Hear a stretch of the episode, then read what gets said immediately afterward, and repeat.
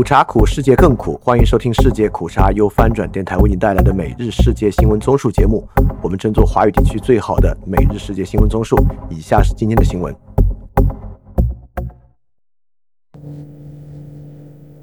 以下是今天六月二十六日的新闻。首先是中国新闻，爱国主义教育法将推出。中国全国人大常委会会议将审议爱国主义教育法草案，维护国家统一和民族团结是这项法律的着力点。据法制日报微信公众号消息，即将于星期一至星期三在北京举行的十四届全国人大常委会第三次会议将审议爱国主义教育法草案。全国人大常委会法工委发言人张铁伟星期天在记者会上说：“制定爱国主义教育法。”落实宪法规定，以法治方式推动和保障新时代爱国主义教育，对于振奋民族精神、凝聚人民力量、推进强国建设、民族复兴，具有十分重大而深远的意义。翻评，毫无疑问将对本已很低的生育率再次进行重挫。虽然这种法律修订不过是强化了本已存在的内容，而不是趋势扭转，很多人觉得没有影响。其实影响是巨大的，这种立法实际上都是信号，信号是会影响人的决定的，甚至人就是依靠这些信号进行决定的。下一条新闻，今年被查中管干部数量可能创纪录，中共纪检部门在端午假期后再打虎，使得近年来被查的中管干部人数增至二十四人。分析预计，随着官方扩大反腐领域，延长追查时限。今年落马的老虎数量可能写下十年新高。中共中央纪委国家监委星期日通报，中国石油天然气集团原党组副书记、副总经理徐文荣涉嫌严重违纪违法，目前正接受纪律审查和监察调查。至此，近年来已有二十四名中管干部被查，几乎追平二零二一年前年落马的中管干部人数，也只比去年前年的三十二人少八人。若下半年打虎力度不减。今年被查的中管干部可能超过二零一四年时的三十八人，写下十年来最高纪录。翻评，你猜这样的打击会让中管干部了解到体制的规则，成为负责任的圣徒式的官员，还是会让其他人噤若寒蝉，纷纷躺平？下一条新闻：香港公务员事务局确认无意从大陆招聘公务员。香港公务员事务局局长杨和贝因强调，根据基本法，香港公务员必须是香港永久居民，因此政府绝对无意在这方面输入外劳。据网媒香港零邮报道，杨和贝因星期天带领二十多名常任秘书长及部门首长等港府公务员，前往北京和浙江省拜会中国国务院港澳办，出席座谈及参加研修讲课。行前被问到是否会谈及输入外劳时，杨和贝因作出上述表述。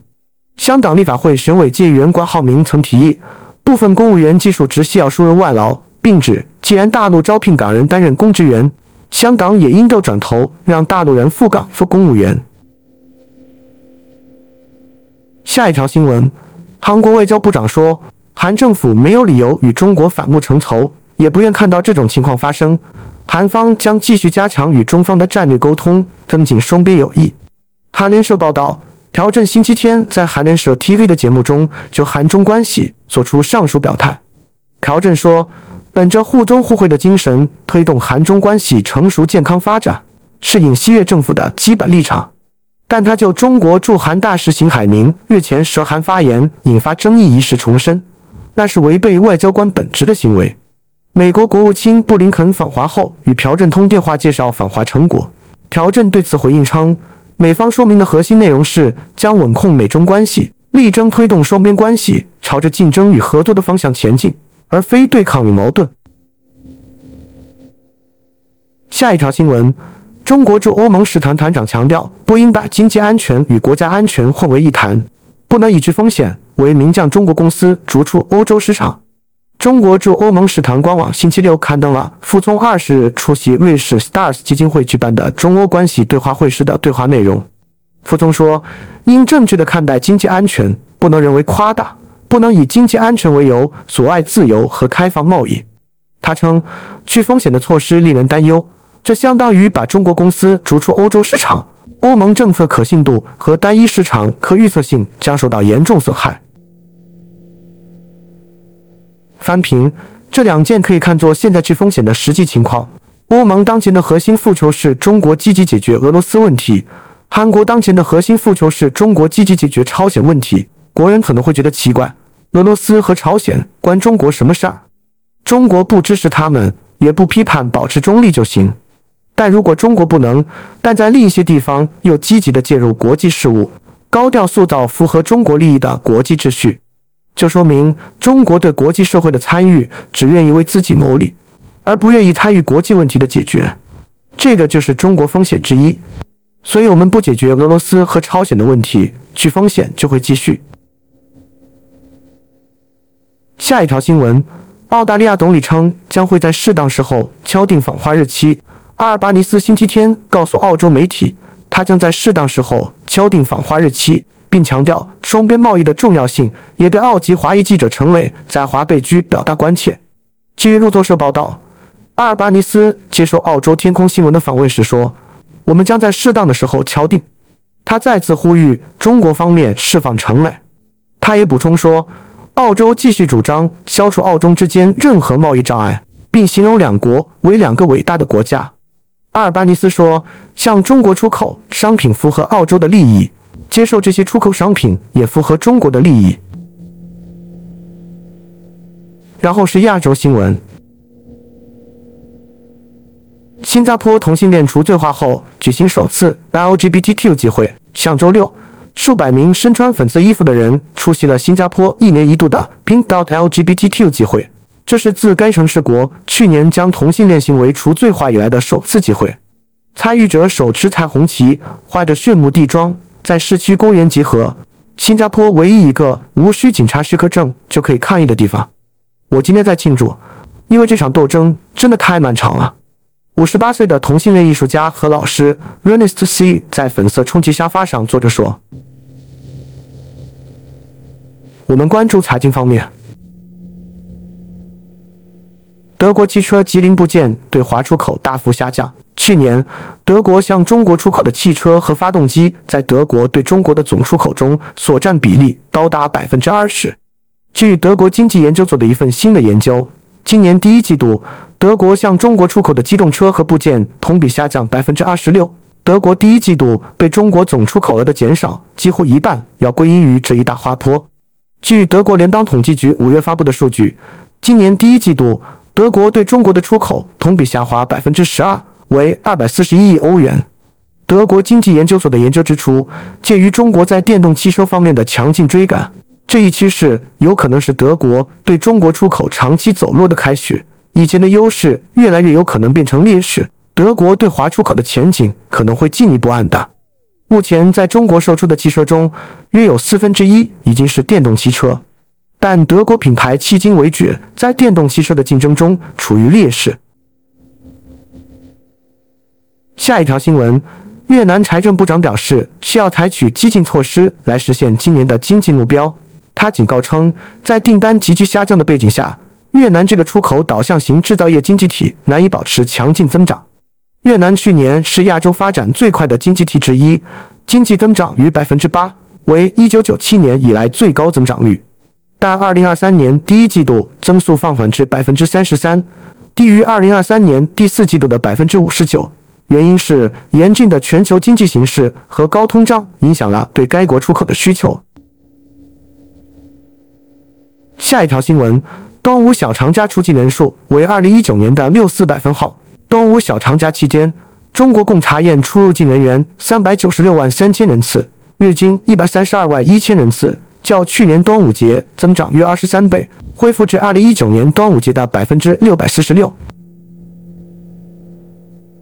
翻评用词还是个很精妙的事情，百分之六十四可以解读为恢复了百分之六十四，也可以解读为较疫情前下跌近四成。当然，后者更有道理，因为市场需求不是从零开始慢慢恢复的，而是在一个既定的需求水平上上下调整。下一条新闻：建业地产外债违约，并宣布停止偿还外债。资金链持续紧张近两年后，中国河南龙头房企建业地产正式在公开市场违约。据财新网报道，建业地产星期五晚上发布公告称，未能按时偿还一笔境外债的利息。该公司说，将暂停向所有境外债权人进行支付，集中资源保交付、保经营。翻平以保交楼为名进行外债违约，不知道当时推进保交楼项目的时候有没有想到，建业地产是港股上市公司，虽然已经跌到只有零幺四港元一股了，但也是大陆地区的龙头房企。这样的公告将拖累整个在外上市地产股。然后是俄乌战争，泽连斯基与多国讨论俄罗斯兵变。乌克兰总统泽连斯基分别与美国总统拜登、加拿大总理特鲁多和波兰总统杜达通电话，讨论俄罗斯兵变事件。路透社报道，泽连斯基星期天说，俄罗斯雇佣兵组织瓦格纳集团首脑普里戈任叛变，暴露了俄罗斯总统普京的弱点。他说。他和拜登讨论了乌克兰的反攻进程和俄罗斯的情绪。世界必须向俄罗斯施加压力，直到恢复国际秩序。泽连斯基也说，他和拜登还讨论了扩大双方防务合作，尤其是在远程武器方面，在北约峰会前加强协调，以及他推动的全球和平峰会的筹备工作。下一条新闻：立陶宛担忧瓦格纳入驻白俄罗斯对其影响。立陶宛总统在俄罗斯雇佣兵组织兵变流产后警告说，如果白俄罗斯同意接待瓦格纳首脑普里戈任，北约一定要加强北约东翼的安全。位于波罗的海东岸的立陶宛，东邻白罗斯，还与俄罗斯加里宁格勒州接壤。瑙塞达在会议后对记者说，关于瓦格纳集团的最终计划和意图仍不明确。如果普里戈任或一部分瓦格纳集团的战斗人员进驻白罗斯，这意味着我们必须进一步加强东部边界的安全。毫无疑问，我指的不仅是立陶宛，而是整个北约。下一条新闻，布林肯表示，兵变对俄影响远未结束。美国国务卿布林肯说，罗瓦格纳雇佣军发动的兵变对总统普京政权造成空前挑战，由此造成的动荡可能还没有结束，或需要数周或数月的时间才能结束。综合路透社和彭博社报道，布林肯星期天接受多家美媒采访时说。兵变事件将对普京权威构成直接挑战，也显示出普京政权的深刻问题，凸显了真正的裂缝。他说：“我们无法推测或确切知道这将走向何方。我们确实知道，普京在未来几周和几个月内还有很多事情要做。”布林肯指出，俄罗斯的兵变事件仍是一个正在展开的故事，我们还没有看到最后一幕。下一条新闻。俄罗斯空袭导致基辅五人死亡。据乌克兰首都基辅市市长维塔利·克里钦科称，周六早些时候，乌克兰首都基辅发生的袭击造成的死亡人数已上升至五人。克里钦科周日在社交媒体电报 Telegram 上发帖表示，救援人员在该市索诺米扬斯基区一座二十四层公寓楼的废墟下又发现了两具尸体。基辅市军事管理局局长谢尔西波普克表示。这是俄罗斯六月份对乌克兰首都发动的第八次袭击。他补充说，俄罗斯导弹袭击基辅时掉落的碎片导致一栋二十四层建筑的几层起火。他还表示，防空系统在基辅周边空域击落了二十多枚俄罗斯导弹。乌克兰官员表示，俄罗斯周六对乌克兰多个城市发动导弹袭击，造成建筑物损坏和人员伤亡。下一条新闻。乌克兰情报局长称，俄罗斯已经批准炸毁扎波罗热核电站的计划，局势前所未有的严重。国防情报局长基里洛布达诺夫坚信，俄罗斯人炸毁扎波罗热核电站的计划已经完全制定并获得批准，而且威胁从未像现在这样大。最后是世界其他新闻：希腊中右翼联盟大胜，自由派继续执政四年。新民主党在周日的议会选举中获得议会多数席位，改革派总理基里亚克斯·米泽帕吉斯将赢得第二个四年任期。内政部数据显示，根据大部分选票的统计，新民主党以百分之四百零五的得票率领先激进左翼联盟近二十三个百分点，在三百个议会席位中占据一百五十八席。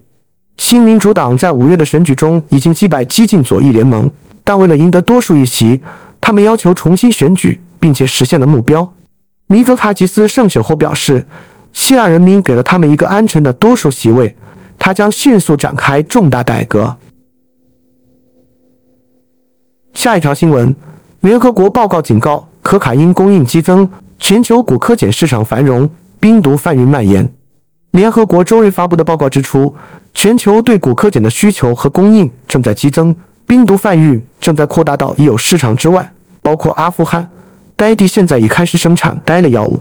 报告称，2021年的可卡叶种植和总古柯碱生产量达到历史新高，这也是现有数据最新的一年。根据联合国毒品和犯罪办公室的年度世界毒品报告估计，同年全球古柯碱用户人数达2200万。且这个数字正在稳步增长。翻平，阿富汗占全球鸦片种植和出口份额的百分之八十，阿富汗 GDP 的百分之三十来自于毒品生产和贩运。我们作为对毒品打击力度最大的国家，也是少数支持塔利班政权的国家，真有这个心思，就把一袋一个无意义的钱拿给塔利班监督他们完成阿富汗的经济作物替代种植计划。当然啊。我们不会这样做。下一条新闻：赫尔辛基副市长被发现在涂鸦。赫尔辛基副市长塔沃阿赫林马基被发现在赫尔辛基东部的一个铁路隧道墙上涂鸦。赫尔辛基新闻首次报道了此事。随后，阿赫林马基在他的 Facebook 页面上发布了道歉声明。当他在通往维沃萨里港的隧道内时，警卫出现，将他扣留并报警。在那个地方画画。真是蠢透啊！以为没人会在乎。阿赫林马基说。下一条新闻：埃尔多安告诉北约瑞典必须停止库尔德抗议活动。土耳其总统塔伊普·埃尔多安在周日对北约秘书长的电话中表示，瑞典必须停止在斯德哥尔摩的被禁止的库尔德工人党支持者的抗议活动，以便获得其北约会员国资格的批准。土耳其总统府在一份声明中说，埃尔多安告诉斯托尔滕贝格。土耳其持建设性态度，但瑞典为满足安卡拉的要求而修改反恐法是毫无意义的。只要 PKK 的支持者在该国举行抗议活动。下一条新闻：美国智库定义摇摆国家概念，最近将巴西、印度、印度尼西亚、沙特阿拉伯、南非和土耳其列为全球摇摆国家，指他们虽然在地缘政治中具有重要影响力，但在西方和中俄的博弈中不舍边站。尽管这六个中等强国的实力远不如中美这两个超级强国，但分析认为，未来的全球地缘政治发展将受这六国左右。美国政治中常提到摇摆州，指的是在美国选举中，民主党和共和党势均力敌的州，也就是该州选民对于投票支持民主党或共和党立场摇摆不定。由此引申而来的摇摆国家概念，并不是要指责这些国家立场摇摆或他们的支持可反转。而是承认国际的合作偏好会发生变化，并认识到国际合作不是零和游戏。因此，各国可能就相同或相似的问题，同时与不同的合作伙伴进行接触。美国智库德国马歇尔基金会早在2012年就把巴西、印度、印尼和土耳其列为全球摇摆国家。基金会今年五月发布的最新报告，把沙特阿拉伯和南非也纳入其中。翻平对中国影响尤其巨大的是印度和印尼，中印关系什么样，大家心里有数，几乎已经不摇摆了。关于这个新的审时主查节目有详细介绍。下一条新闻：斯德哥尔摩过山车出轨，一死七伤。瑞典首都斯德哥尔摩一家主题乐园星期天发生过山车事故，造成至少一人死亡，七人受伤。路透社引述在地媒体报道称，目击者说。格罗纳伦德游乐园中的 Jetline 过山车在运行途中发生脱轨，导致乘客伤亡。另据法新社报道，过山车的一节车厢脱轨，导致乘客从数米高坠落。图为乘客在拥有一百四十年历史的格罗纳伦德游乐园搭乘 j i l i n 过山车。